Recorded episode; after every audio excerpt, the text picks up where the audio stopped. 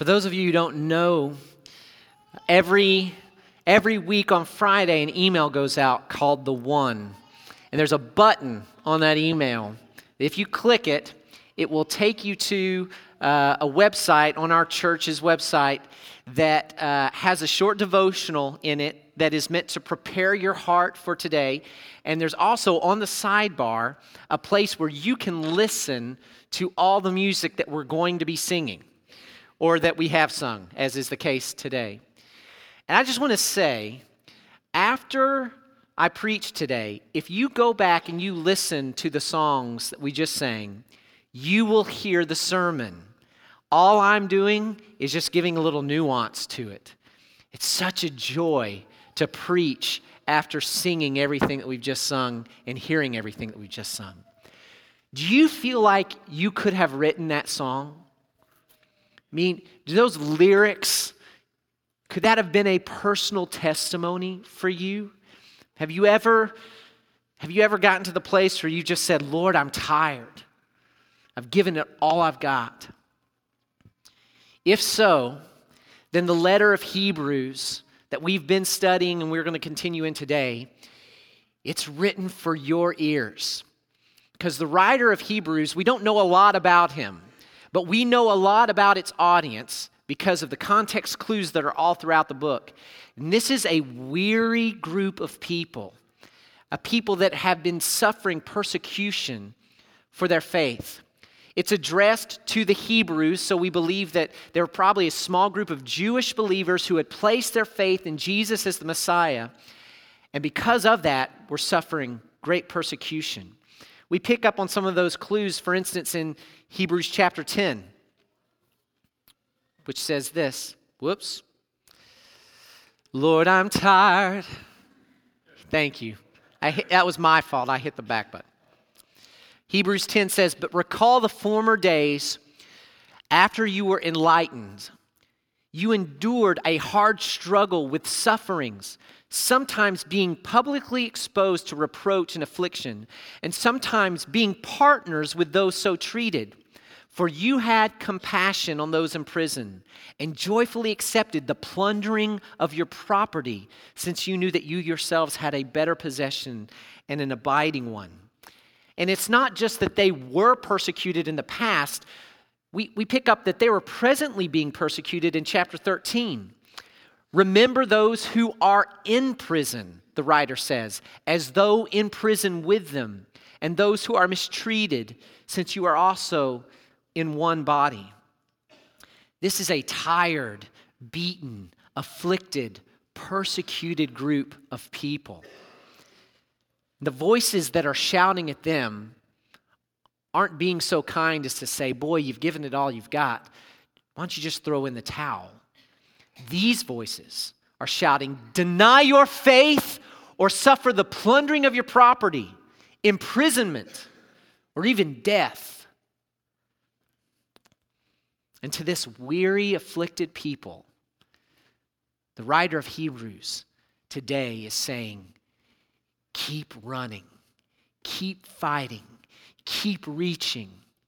The pain cannot compare to the reward that will be yours, that waits in store for those who just keep running. Where we get into trouble is when we start doubting that. The, the ability to keep running and persevering through the fight, that ability hinges upon our confidence or our hope of the reward.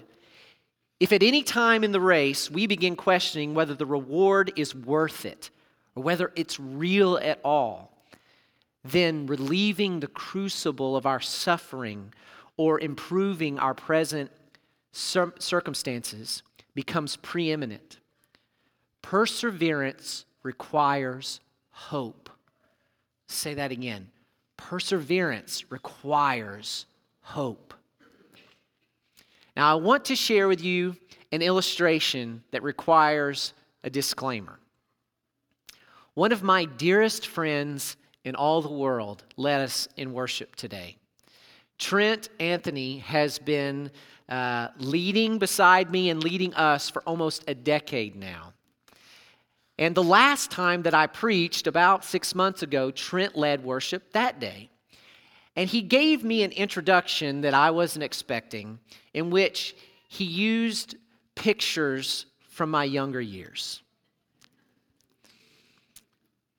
I didn't know if he would attempt that again today, but wisdom told me that I should prepare. So, with that as a disclaimer, Tim Keller gives a perfect illustration in his book, Making Sense of God. He says this Imagine that you have two men of identical socioeconomic status, the same educational level, and even the same temperament. You hire both of them and you say to each of them, You are part of an assembly line, and I want you to put part A into slot B and then hand what you have assembled to someone else. I want you to do that over and over again for eight hours a day. You put them in identical rooms with identical lighting, temperature, and ventilation.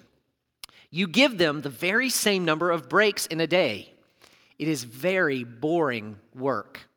Their conditions are the very are the same in every way, except for one difference. You tell the first man that you're going to pay him $30,000 at the end of the year. And you tell the second man you're going to pay him 30 million. After a couple of weeks, the first man will be saying, Isn't this tedious? Isn't it driving you insane? Aren't you thinking about quitting? And the second man will say, No, this is perfectly acceptable. In fact, I whistle while I work. That's what, that's what that guy's doing on the, on the right. What is going on? You have two human beings who are experiencing identical circumstances in radically different ways. What makes the difference? It is their expectation of the future. What we believe about our future completely controls how we experience our present. He says we are irreducibly hope based creatures. Today, God wants to grant us such unshakable confidence in His promise and in His oath. He wants us to see that our hope is anchored, unmovable, and unwavering. This hope, secured by Jesus, our high priest, is that the glorious presence and peace of God are yours now and for all eternity. No matter how dire your circumstances may appear, no matter how much you've suffered or you are currently suffering, even though you feel your legs cannot put one foot forward in this race called life. Today, God is telling us Jesus died to win this race. What Christ accomplished when he died on the cross was not freedom to quit this race or to stop running, but the enabling power to run it. To paraphrase John Piper, what he bought was not the nullification of our wills as though we didn't have to run, but the empowering of our wills because we want to run for the glory of his name. So let's turn to Hebrews chapter 6. Let's pray that God would confirm these truths on our hearts, that we might hold fast to this hope to the very end. Pray with me. God, today you are going to set before us uh, something that's really inconceivable for us to wrap our minds around. That you would need to do more than just speak a promise to us. You, the God of creation, would need to do more than just promise us something for us to believe you, is, is really a shame on us. but you have. You've done more than just promise. You have secured for us a hope that is an objective reality and not a subjective feeling. And so today, give us faith to believe and to endure and to persevere. We pray in Christ's name. Amen. Last week, Dr. Merkel, Ben, brought us a stern warning that if we are not maturing in the faith, if we are not moving from milk to meat, then we are in peril of drifting towards apostasy, which is a big word that means basically to deny the faith. Ben showed us that this warning found in Hebrews 6 was not written to scare the Hebrew believers as much as it was to encourage them to keep running, to keep fighting. And our text today is going to solidify that the author's desire is to encourage them to persevere because of the surety of their hope. And this hope is not only tantamount to our ability to persevere in the faith, it is the most glorious, encouraging tactical weapon God has given us in the fight. Now, give you a little hint hope is the secret to Creswellian joy. So last week's text ended this way it said, For land, for land that has drunk the rain that often falls on it, and produces a crop useful for those for whose sake it's cultivated, receives a blessing from God. But if it bears thorns and thistles, it is worthless and near to being cursed, and its end is to be burned. In other words, just as the rain falls to the earth and blesses as a blessing from God that good crops and fruit might grow and bless us, the author is telling these Jewish believers that if God has blessed them with the good news of the gospel and they have received it, just as the earth receives the blessed rain, then the evidence of it being received and being cherished is going to be good fruit produced in their lives. And this is not a, this is not a new idea. Jesus spoke of this in Matthew chapter 7, where he told us that our lives will bear fruit and we will be known by that fruit. He said that thorn bushes don't produce grapes. You can't pick apples from poison oak. Don't try. We recognize what a person believes by the fruit that their lives produce. And for the writer of Hebrews, this, this gives him great consolation about this young house church. Look at the next verses. Though we speak in this way, yet in your case, beloved, we feel sure of better things, things that belong to salvation. For God is not unjust so as to overlook your work and the love that you have shown for his name in serving the saints, just as you still do. So, the rebuke that was given to us last week, that we read in verses 1 through 8, is followed by a pat on the back and some affirmation and assurance and comfort. They have been producing good fruit, fruit that God will not and cannot overlook. They were serving one another in very sacrificial, loving ways. Remember what we read of the description of their persecution. It said that they were publicly exposed to reproach and to affliction, and sometimes being partners with those who were so treated. They had compassion on those in prison and joyfully accepted the plundering of their property. They were loving one another in very tangible ways. And the writer of Hebrews says that God takes notice of that. But their love for one another was not founded on moralistic or meritorious good works. It was founded in their love for the name of the Lord. Look at that verse. For God is not unjust so as to overlook your work and the love that you have shown for his name in serving the saints, as you still, still do. They served one another beautifully in sacrificial ways because their love was first for God and then for one another. Isn't that how the greatest commandments work?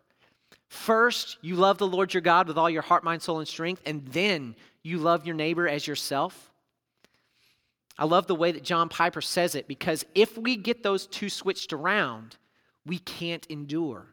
He says like this trying to serve the saints without being satisfied first with the beauty of God, His grace and power and wisdom and truth and goodness and justice is like setting out across the desert in search of paradise without any water bottles and with no guide and with no assurance that there are oases to replenish you.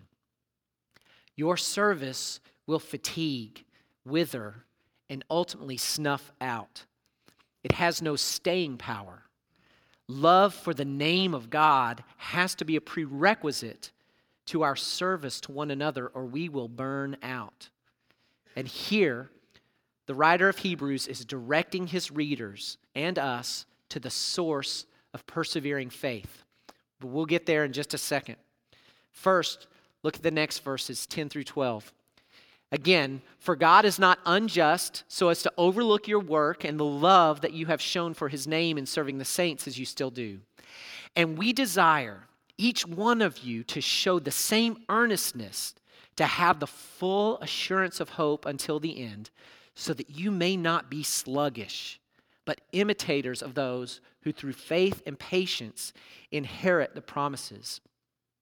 Here we see why the writer of Hebrews rebuked them as he did last week. He was afraid that they were not pressing on as they should. The author desires the diligence or earnestness with which they had shown in serving the saints to be applied toward having a full assurance of the hope until the, until the end. So, the same work ethic driven by their love for God has to be applied to remembering and having confidence in God's promises that we have not yet seen fulfilled. Because having faith in God's promises is the foundation of our hope. I want to say that again. Listen carefully. Having faith in God's promises is the foundation of our hope. Again, John Piper says it better than I can. He says the first business of the Christian life is to find God satisfying because of who he is now. That is called loving him and because of what he will be for you in the future. That is called hoping in him.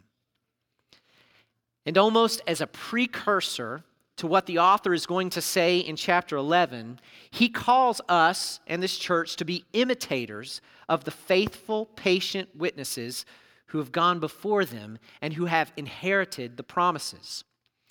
And for a Hebrew, there is no greater example than the father of their nation, Abraham. The story of Abraham spans 14 chapters in the book of Genesis, begins in chapter 12, ends in chapter 25, and would have been as familiar to the members of this little house church as is the story of Jesus is to us. He is the father of the Jewish faith. So, in order for you to better understand the illustration that the author is about to use of Abraham's life, I'd like to give you a quick review on Abraham's story as told by some grade school kids. Watch this.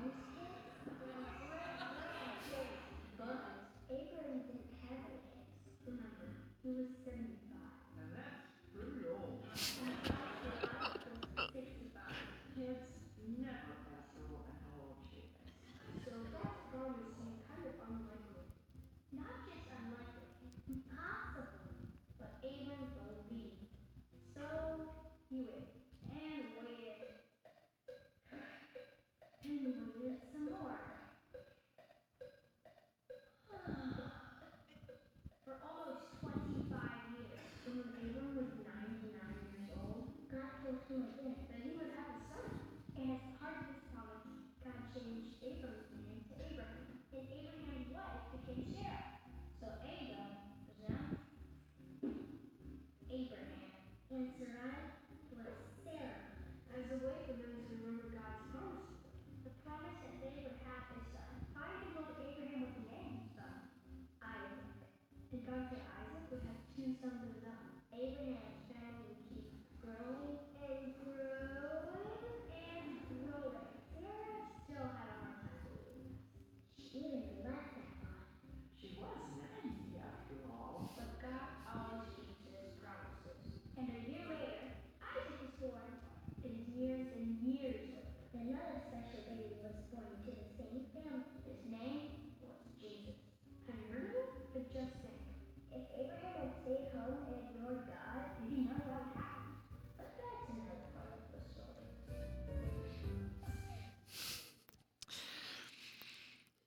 So, Abraham was not always perfect in his faithfulness to obeying God's commands.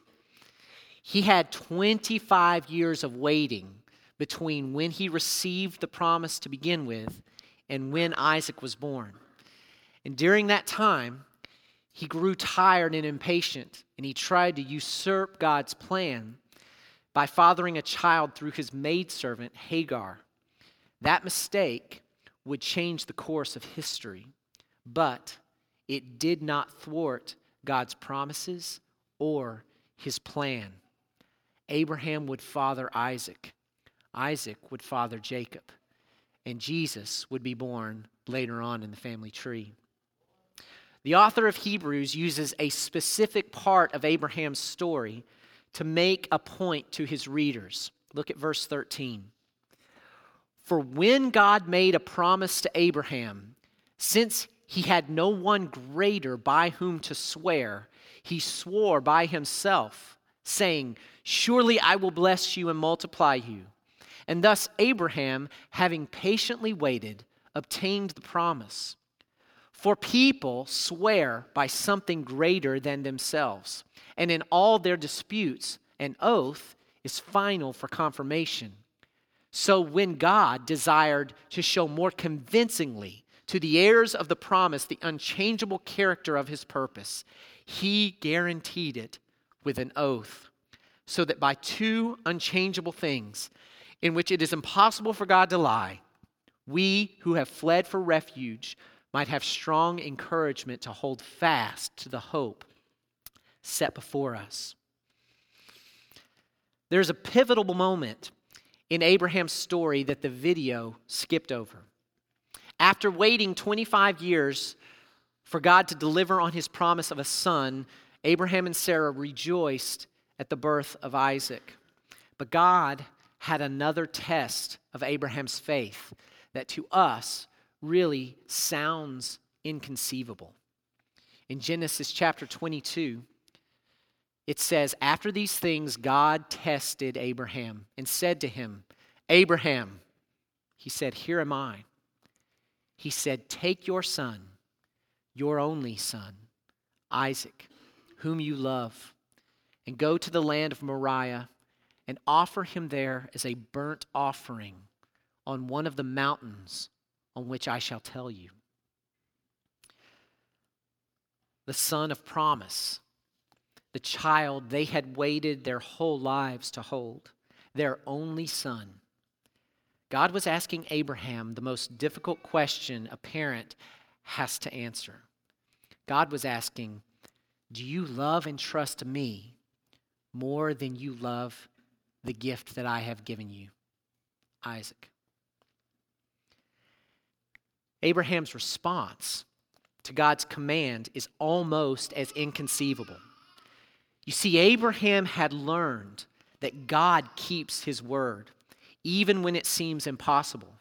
Abraham's faith and patience had been rewarded by God and resulted in the birth of his son, even though Abraham was 100 years old when it happened. We read Genesis 22 today and we think, how could God ask him to do that? I could never do that. But I want you to think about Abraham's whole existence, where he lived, the makeup of his family, his very name had been changed by God. How big was Abraham's faith in God? Hebrews 11 tells us it was so big that Abraham believed that even if he offered Isaac as a sacrifice, God could resurrect him from the dead. Again, for us, that's not quite so inconceivable. But when Abraham lived, God hadn't resurrected anybody yet. Hebrews 11. By faith, when he was tested, Abraham offered up Isaac. And he who had received the promises was in the act of offering up his only son, of whom it was said, Through Isaac shall your offspring be named. He considered God was able even to raise him from the dead, from which, figuratively speaking, he did receive him back. So,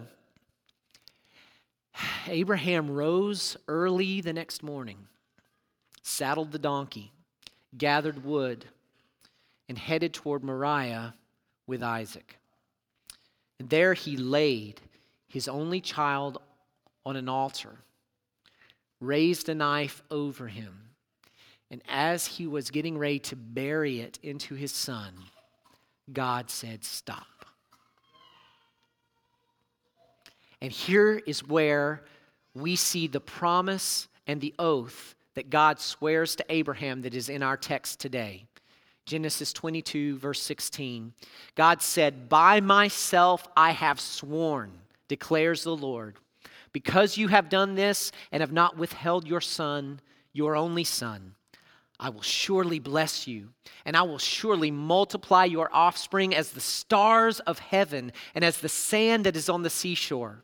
And your offspring shall possess the gate of his enemies, and in your offspring shall all the nations of the earth be blessed, because you have obeyed my voice. Do you, do you recognize that from what we've sung already this morning? Uh, I'm trying to think of the second verse of it's second verse of Yes in Christ. Go back and listen to it. Um,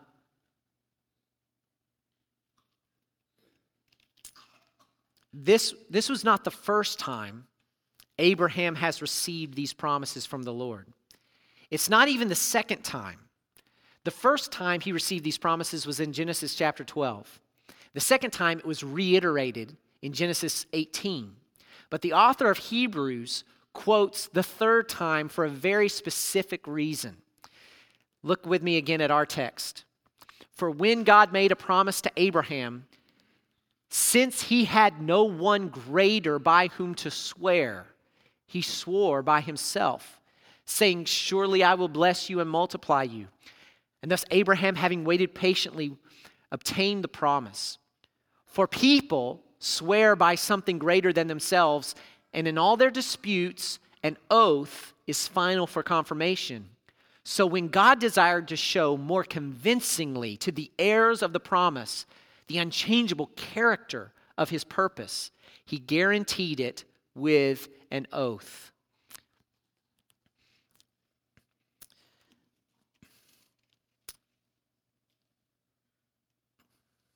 In our broken world, an oath is a confirmation that truth is being given. We see oaths taken in courtrooms when testimonies are being shared. And when those oaths are taken, a man or a woman places their hand on the Bible and they swear to tell the truth, so help them God. Richard Phillips, in his commentary, says this He says, When men make an oath, they swear by something greater than themselves, typically by God, thereby inviting the wrath of the greater power should they violate that oath. God, however, stands beneath no one and no thing.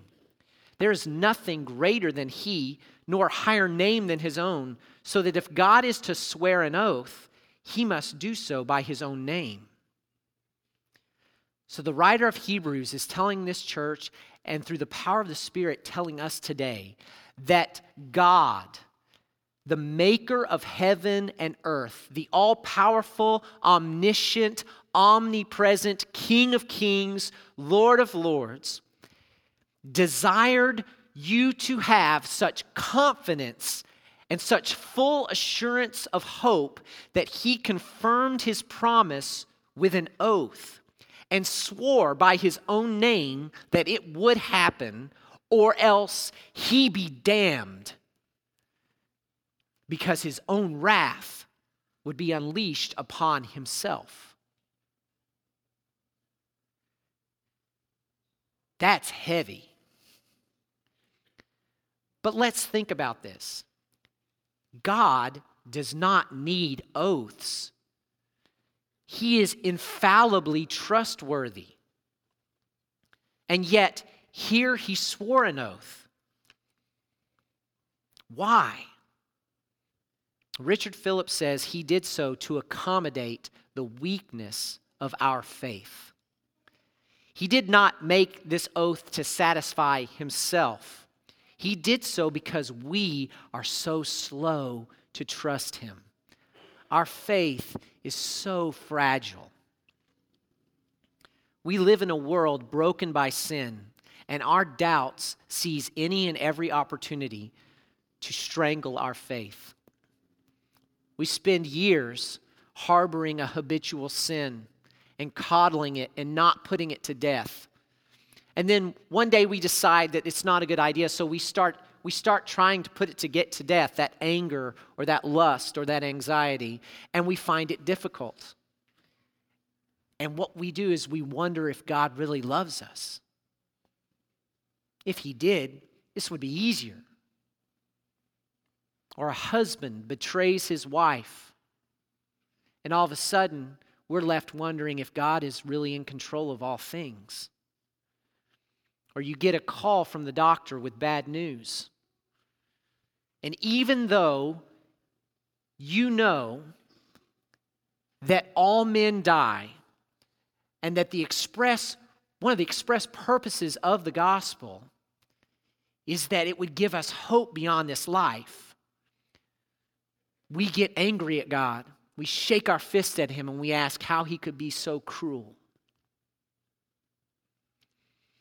But God cannot show you how much he loves you more than what he did by sending Christ to die for your sin. God cannot show you how much more he is in control than the fact that he spoke the universe into existence. And Colossians, Colossians 1 tells us he is holding it together as we speak.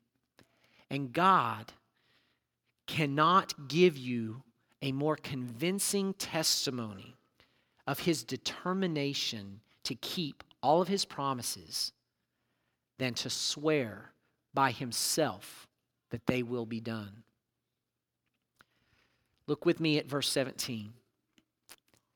So when God desired to show more convincingly to the heirs of the promise the unchangeable character of his purpose, he guaranteed it with an oath, so that by two unchangeable things in which it is impossible for God to lie, we who have fled for refuge might have strong encouragement to hold fast to this hope set before us. God's purpose in convincing you that no power in hell and no scheme of man could ever thwart his promises to you is that you might have strong encouragement to hold fast. That your faith would not be shaken, but you, were, you would persevere. Abraham's journey of faith began at 75, but he did not receive the promise of Isaac until he was 100 years old. He was plagued with doubts and obstacles. Yes, Abraham showed heroic faith, but at other times he was cowardly. But Abraham persevered, he kept running. He never abandoned his faith in God. And in fact, each time he chose to trust God, he obtained a stronger stride, a better grip on God's promises. Some of you are plagued with doubt and have what appear to you to be insurmountable obstacles before you. Today, God has doubled down on his promises to you by two unchangeable things. Those two things are his promise and his oath. That's why the Christian's hope can never fail. We sing such glorious lyrics in this church, and I try so often to help you see the connection between the Bible and what we're singing. You'll recognize the fourth verse of the Christian's hope can never fail and its connection to Hebrews chapter 6. We trust upon the sacred word, the oath and promise of the Lord, and safely through each tempest sail Oh, the Christian's hope can never fail. Though each of us will undoubtedly navigate rough seas, and some of us sail through tempests, our hope, the anchor of, he, of he, the, uh, the author of Hebrews says, is an anchor for the soul. It's immutable, it's irrevocable, and it's not a subjective feeling like, I hope that God will accept me and allow me into heaven. It is an objective future hope. What anchors our souls is not a subjective feeling, it's an objective reality. Listen to the way our text concludes today. He says, We have this as a sure and steadfast anchor of the soul, a hope that enters into the inner place behind the curtain where Jesus has gone as a forerunner on our behalf, having become a high priest forever after the order of Melchizedek. Thomas Schreiner says this He says, The inviolable promise of God is not an abstract truth unrelated to life. It is intended to give strong encouragement to believers.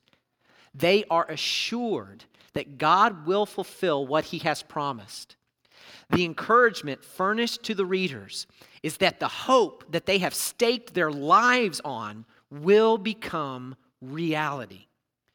They should persevere to the end with confidence and joy, knowing that God will fulfill his eschatological promises. That would be the promises of a new heaven and a new earth and a rest that we will enter into. What does it mean that this hope enters into the inner place behind the curtain? Well, within the Jewish temples, there is a room, an inner sanctum, separated from the rest of the temple by a curtain or a veil. It was the place where the high priest would go each year to meet with God on the Day of Atonement. Any unauthorized or unsanctioned entering of that room resulted in death not at the hands of men, but by God. He struck them down. It was so dangerous to enter this room that when the high priest would go in on the Day of Atonement, they would tie a rope around his ankle just in case he violated any part of the cultus that goes on within the, the, the ceremony and he'd be struck down dead. They could then pull him out. The Holy of Holies, as they called it, represented the presence of God among the people. The writer of Hebrews is saying that the hope we've been given anchors our souls against life's tempests and enters into the inner sanctum, the inner place behind the curtain where the presence of God resides. Richard Phillips says this Anchors are a clear and familiar image of security, yet there is something special about this anchor in Hebrews chapter 6. Every other anchor goes down into the sea, but this anchor goes up into heaven. So, to give you a visual image of what the author is saying, I'd like two volunteers. I'd like a child and their dad to help me illustrate this. Children, you can go ahead and nominate your parents. So I need a child and a dad. Any child, any dad, any child and any dad. There we go. Come on up. Come on up. Give them a hand. They had no idea they were doing this. I did not plant them. First service, I picked this rope up and uh, it was Come on up, come on up on the stage. And there was a, it was, it looked like a noose. It was tied in a knot. And the dad was like, I have no idea what I've got myself into. So what's your name? This is Sophia. Everybody say hi, Sophia. And your name? John. John. Everybody say hi, John. So, Sophia, this rope represents your faith. You did not make this rope. This rope was given to you by Christ. He gave it to you, and He gave you the ability to latch onto it. It is anchored to heaven. Did your wife ever called you heavenly? Well, she might after today. I don't know. So you you've got the other end of the rope, John. You you are heaven. All right. Now this is the deal. You live here and now, so you can't see heaven. It is behind the curtain. So John, as handsome as you are, I'm going to ask you to go behind the curtain. All right. Now it is the lights are out. It's dark back there. Good news is we cleaned up everything, so hopefully you won't trip on anything. So there he is. Heaven, you can't see heaven. You've been told that you are anchored there. It is, it is there and it is held. Now, your dad's pretty strong, right? You don't think you could yank that out of his hand, do you? Probably not. That's, that is also true of heaven. You, this is a sure hope that you have. Now, what the author of Hebrews is saying is that life is going to come and it's going to push you around and it's going to try to yank this out of your hand. This is the good news. Not only what, by what Christ has accomplished in dying, not only has he secured that end to heaven, he has secured this end to your hands. And he won't let you let it go. He will enable you to hold on. What the author of Hebrews is worried about is that you'll say, okay, well, I'm tired of all this pushing around that heaven does, I mean, that the, that the world does, this tempest that I'm in, and I want to let go of the rope.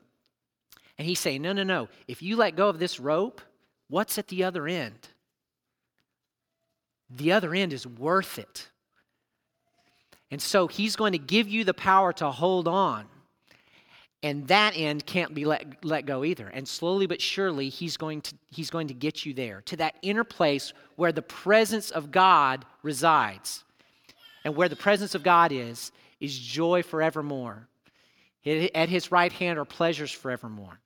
It's, it's much better than a $30 million salary per year for sticking part A into slot B. What's beyond there is, is uh, infinitely better.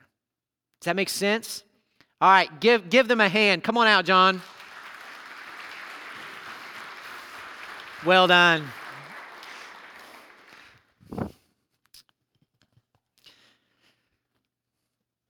So I hope I hope that helps you get an image of what the writer's saying. And I hope that it will make the second verse of Christ the solid rock all the more glorious to you. You've sung it a bunch, but I want you to hear it now through the lens of Hebrews chapter 6.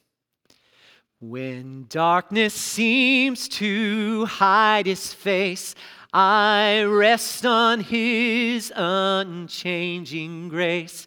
In every high and stormy gale, my anchor holds within the veil. Yes, on Christ the solid rock I stand.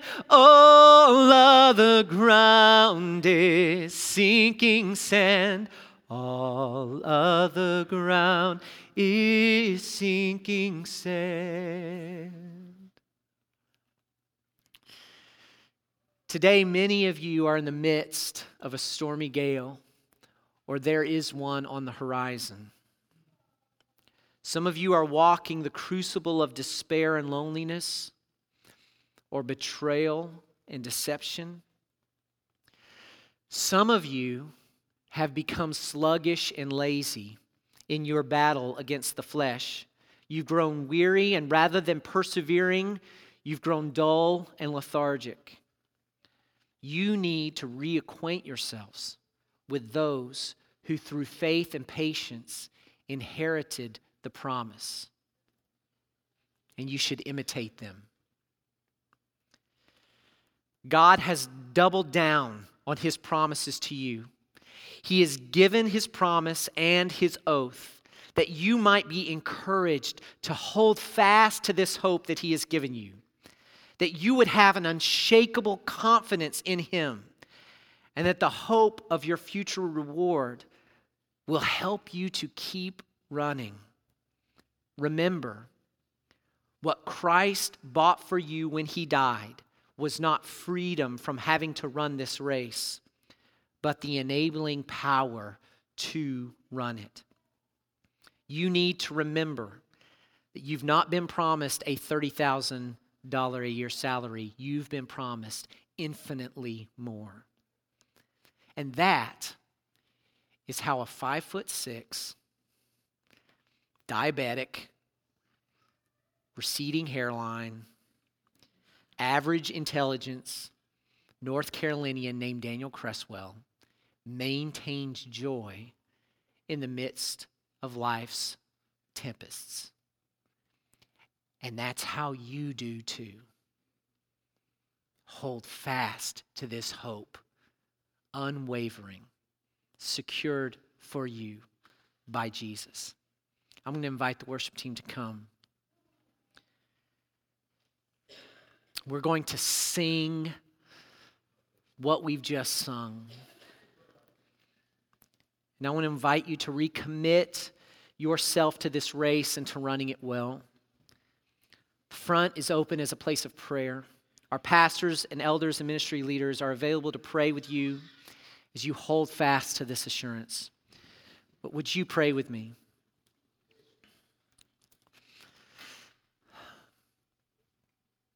Lord, our faith is so fragile. And we feel we feel so foolish for not trusting you when we see what you have done to convince us of the unwavering hope that we have. God, give us confidence of its objective reality, and may that help us persevere. May it help us run this race well. Set before us uh, this great hope and help us to hold fast. We pray in Christ's name. Amen.